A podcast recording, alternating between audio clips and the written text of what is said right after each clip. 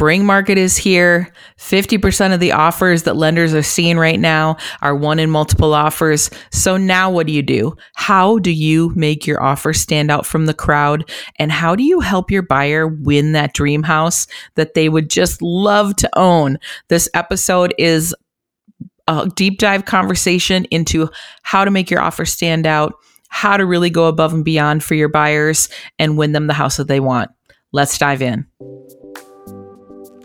You're listening to the Girl Get Your Face Off a Bus Bench podcast, where we invite you to check your ego at the app, grab a cup of coffee, and get ready to dive into all things real estate marketing, social media, friendship, hardship, love, money mindset, and all the things that celebrate you as a badass boss babe. We're here to encourage you, show up for you, give you a loving kick in the pants when you need it most, and be your soft place to land on the hardest of days. So pull up a seat at our table and get ready to be inspired and start living your best life by design. Welcome to the Girl Get Your Face Off a Bus Bench podcast. We are so excited you're here. Okay, girls, let's dive in.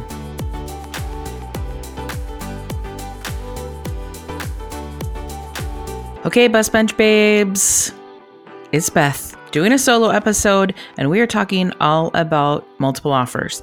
Multiple offer season is upon us again, and we are not seeing quite as hot of multiple offers yet, but I feel like they are definitely on the horizon. So, what do you need to know if you're a buyer listening to this episode? And what do you need to know if you're a buyer's agent listening to this episode and you really want to be able to win in multiple offers? I get it.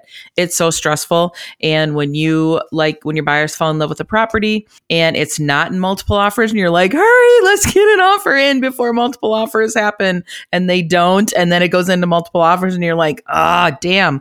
Like you're shooting yourself in the foot. You could have had a property, could have bought your house and not have had to compete with multiple offers. But multiple offers is a thing. And even currently, we've heard stats from some lenders in town in the Twin Cities that have said about 50% of the purchase agreements that they're seeing, like after a long weekend, are coming back with 50% of them were won in multiple offers. So I think that's a pretty fair assessment of what's happening right now. Of course, there are those homes that are sitting on the market. There's those homes that are seeing price reductions and are just not doing that great out there. But there are a lot of homes, especially in really competitive price points. I feel like that's where we're seeing the biggest pinch of inventory is the affordable homes.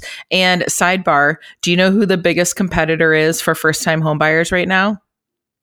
It's like big corporate money like hedge fund money goes into cities and they just snatch up any bit of inventory that's affordable.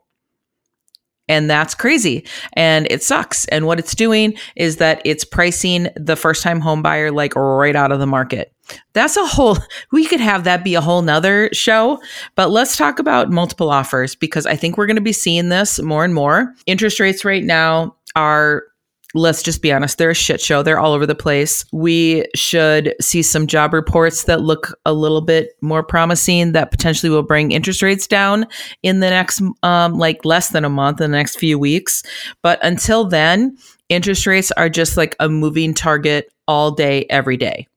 That being said, I will go off on the tangent about lenders. Not all lenders are created equal, and this is a legit thing. Our favorite lender, he sends out rates you know, if you reach out to him, he'll tell send your rates anytime you want him, of course.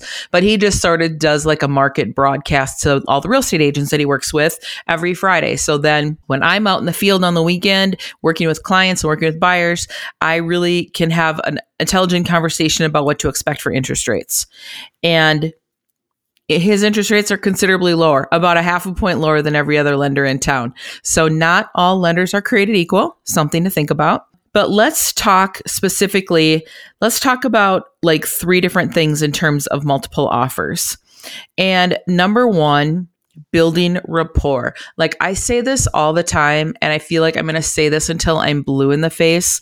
And I, I guess in my mind, I always just think that everybody, all real estate agents sort of just like do business how I do business. And that actually is not the case.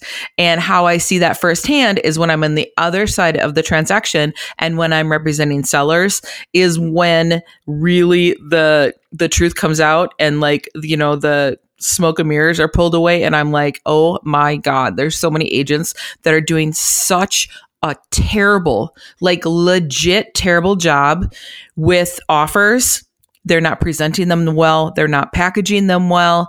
They're not building rapport. They're not even calling me. They're literally just like throwing something at, a, at the wall to see what will what will stick.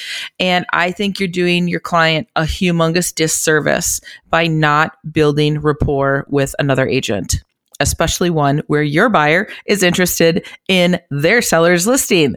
It couldn't be more important at that time for you to be building rapport and trying to get as much information as you can to help your client. So here's a couple examples. I um, representing buyers, and my buyers, and this was just like in the last I don't know week and a half. My buyers were contingent upon the sale of another property. So that doesn't really like give you the best dog in the race for a multiple offer situation, right? But I called the agent and I'm like, okay, my clients want to write an offer on this house. And so I'm going to do my damnedest. And so we talk through strategy. I'm like, okay, here's where we need to be for price. And like, what can we do? If our contingency is a big one, so we have to sell another property in order to purchase this new one, what other terms can we put into offers that are going to make it sexier? So, yada, yada. We went through all that. But the point of the story is my I went to work to make a connection with a listing agent. I've never done a deal with her before, but she was super professional. She answered the phone. She was awesome. I just asked her the questions that I needed to ask and then sent the offer and I sent a video text and that literally is like me holding up my iPhone in front of my face, like I'm going to do a selfie. And I'm like, hey, Beth, you know, I just sent over the offer on 123 Elm Street. My buyers are so excited about it. Here's da da da da da. Here's some details. Here's how great I am to work with, blah, blah, blah. And basically, you get an opportunity, an additional opportunity, especially if the listing agent isn't someone that picks up the phone and you find a lot of listing agents that will not pick up the phone. And then you can really let your personality shine that way, way more than just sending an email that's really one dimensional. A text is kind of one dimensional, but when you're doing a video, it's really like three dimensional. They're getting your personality, they're getting your sense of humor. You can get your point across. It doesn't leave a lot of things to open for interpretation. So I'm doing video texts. She's calling me. My lender calls her. Like she was on it. And the crazy thing is, they did not pick our offer. There was another offer that came through. I think our prices were neck and neck, but there was another offer that came through that wasn't contingent. And I know that she wanted to work with me. Great thing was is that because I got her on the phone, I was able to make the connection that this house is in a neighborhood where I used to live for 13 years. So I we made the connection about that and she's like, "I'm at such and such a place having a burger right now." And I'm like, "Oh yeah, this was my favorite burger there." So it's like we were able to make that connection that had I just sent her an email and said, "Oh, hey, you know, hey so and so, here's an offer on your property, you know, let me know what you're going to do with offers." I was able to actually make like a true personal connection with her. And every time I talked to her, we were on the phone for like 15 minutes. And then on Sunday, when they they had a they called for highest and best by 10 a.m. on Sunday, she reached out at I don't know, like midday ish, and to let me know that they did not pick our offer. And she had me on the phone for like 34 minutes. We talked about everything under the sun. We talked about the real estate market at large. We talked about the area of town where this property is. We talked about like the property that we had that we have to sell in order to buy the next property. We talked about all of that kind of stuff. And it was so cool to have that connection with her. And then she reached out a couple other times during the week. She's like, Hey, did you get that property sold? And I'm like, Hey, did your inspection period fall through? I'm like, We want to be considered as a backup. And now I feel like any time that I cross paths with that agent going forward, she and I are going to do a deal together because she knows her shit. She is super professional. She was like on her game and she represented her sellers really well. And I feel like I did an awesome job representing my buyers really well. And had there not been another offer, I mean, I, I don't know what we could have done differently, but like we really put all that we could into that offer and we made a true connection. So, did that one go my way? No, but the connection was made. And if anything goes sideways with this offer, we're going to be the first call that she makes. And we're going to jump in and snatch that house up, let me tell you. On another note, I had a house last year, and this was really interesting is that I was representing buyers and they were writing an offer on a house and that agent never answered his phone. He never picked up the phone ever. I could not, I, I, if I passed him on the street or if I heard his voice in a, like a voice recording, I wouldn't know him from the man in the moon. And this house was not in a multiple offer situation. That would have really frustrated me. And we got the deal done. Everything was fine. There was no hiccups whatsoever, but it was so frustrating to not be able to get him on the phone. And I don't know if it's that he just wanted everything in writing. And my like I get that from a paper trail standpoint, but there's no reason that you can't have a phone conversation and then also follow that up with a phone call and or an email to like recap what you talked about on the phone. And that was so strange. That was probably one of the only transactions i've had in the last few years where truly never ever ever had any like real conversation with the agent. And that just really sucks. So the big thing is build as much rapport as you can. Call, text, email, send videos, anything that you can do. Send them a BombBomb if you've got a BombBomb account. Anything that you can do to get their attention, to be able to get in as much information as you can for your clients so you can put together the strongest offer possible that's super important. So the big thing is, and I always say, like, if you can get the agent on the phone, ask them a few questions and then just shut up. Like, literally, just stop talking after you ask, ask the question and allow them opportunity to talk. So many times, like more times than they should, the listing agent is divulging information that they should not be telling you. And a lot of times that is motivation that the buyer has. And that is things that you can use to work to your advantage, but it's also things like what is a good selling, what is a good closing date for your client? When would they want to close? Would a rent back be advantageous? Do they need a delayed move out time period? Do you know if you notice they have got little kids and dogs and pets and a lot of stuff in the house, maybe instead of the buyer taking immediate possession of the property after closing, maybe the buyer allows the seller to have 48 hours to get all their stuff out. There's all these things that all you have to do is ask a few questions and you can extract enough information that you in turn can take that information, take it back to your client and say, Hey, are these any things that, are, are these any of the things that you'd like to consider putting into an offer, considering that you have flexibility on your end, Mr. and Mrs. Buyer, and that could really make our offer stand out, especially in a pile of multiple offers. So, building rapport, number one. Number two, packaging your offer. God, this is just, it's such a nightmare. And I see it all too often when I'm on the list side of things. Is that a listing agent? You know, when you, like, say you have a whole weekend and you're bombarded with multiple offers, it, like your weekend is sort of shot and it's a good problem to have. I'm not complaining about multiple offers because I love multiple offers.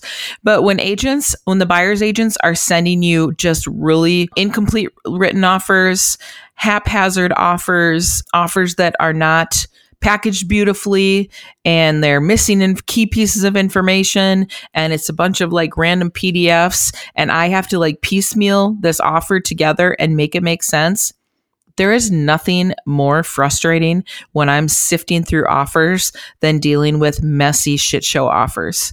So that is something that is really going to make you stand out is if you can package an offer beautifully, put it in chronological order of how you would read an offer where you have a cover letter, perhaps, or a love letter. And then you have a pre approval letter. And then you have your purchase agreement. And then all the um, applicable addendums to it. And then you have the seller's disclosure at the end. Oh my God, it's so refreshing. it's so refreshing. Speaking from the listing side of things, if you get a beautifully packaged offer that is easy to read, easy to comprehend. An agent can open up their phone. They don't even have to be at their laptop. They can open up their phone, hit the one PDF, open it up, see all the details, and you're good to go. That is a freaking dream come true. All right, let's talk about number three terms. And this is where this also reverts back to building rapport. If you've built rapport with the listing agent and you've been able to get them on the phone and you've been able to ask all the questions, you can put together an offer that has really sexy terms. And so it's not always the highest price. It's sometimes terms is what could make um, an agent turn their head. Or many times there'll be three or four offers that are all hovering right around the same price. And the financing is all really similar between the, the you know, a handful of offers. So then what can you put in your offer that's really going to make yours stand out from the sea of sameness, right? You don't want to be in the sea of sameness. That's freaking terrible place to be. So things like appraisal gap coverage. What if what if you gave the buyers or the sellers free rent back and you let them live in the house for X amount of period? What if you did some of the earnest money non-refundable? How about reducing as many of the contingencies as possible? Sometimes having contingencies in there at all is not the greatest idea. What about a delayed move out period? So instead of getting immediate possession, I mentioned it earlier, you could give the sellers 48 hours, 72 hours, whatever that looks like, that would make their life easier. It's no skin off your hide. You're getting the house anyways. You just are going to get it a little couple days later. What if they have stuff in the house that they were not wanting to get rid of? Things like pool tables, pianos, maybe a hot tub that doesn't work anymore. Sometimes there's those really weird, big, clunky things, and they're like, hey, would you like to buy this? And you're like, no, I don't want to buy your broken down hot tub. I don't want to buy your pool table that looks like it's 1972. Like you're like no, you don't want to buy it and you know the seller really doesn't want to move it, but they also kind of don't want to give it to you. Well, sometimes just saying, "Hey, I don't I don't really want to buy it, but if this is a big hassle for you to move, you can leave it." So sometimes buyers taking on the responsibility of things that the sellers want to leave. I had a girlfriend last year. She's a real estate agent, um, friend of mine, and she bought a property and she bought it. It was like a semi hoarder house. She bought it with all of the contents in it. And so then it was her responsibility to empty the house out. And like seven dumpsters later, I don't know if she would do that again, but she got a really screaming deal on the house and she was able then to rehab it and then now it's going on the market this spring and she's going to make a boatload of money on it. So maybe something like that that is considered an inconvenience to the seller is something that you could take on as the buyer and make the seller's life easier and make your offer more sexy. What about an escalation clause? Not all agents allow them but you just never know. The answer, I always think, and I operate this on every area of my life. The answer is always no until you ask. So until you ask the question, hey, would your sellers entertain an appraisal gap or an escalation clause or a rent back? You literally never know. And as many of these things that you can add into an offer to make an offer sexier, it's just going to make it better for your client. And then in turn, you have happy clients that get the house they want and you get a commission check. So I feel like that's really win win for everybody. So I really do like a super uber deep dive on this from last year. And if you refer back to show number 49, I kind of break it down even more so about what multiple offers look like and how to win in multiple offers. And also, if you check out the show notes, head to show notes and grab your freebie about um, winning multiple offers there. So that could be something that you could take back to your team or take back to your brokerage or share it with another realtor friend, use it for yourself please be my guest. I would love for you to be armed with as much information to make your spring market and to make your multiple offers stand out from the crowd. So, hope you learned something. Hope you got a couple of nuggets. I'm not telling you anything that maybe you haven't heard at another time, but maybe just packaging it a little bit differently. And they always say you got to hear something seven times before it really, really sinks in. So I hope you got some takeaways. I hope you found some tips or tricks that can help make your life going fo- forward um, smoother. And literally, if nothing else, grabbing your phone and doing a selfie video and sending that to agents, sending that to online leads that tip alone will help you make connections that you maybe are currently not making. So until next time, bus bench babes, keep your face off a bus bench and keep being the badass boss babe that you are. Okay, girls, are you feeling as inspired as we are? We're over here cheering you on because you just finished another episode of the Girl Get Your Face Off a Bus Bench podcast.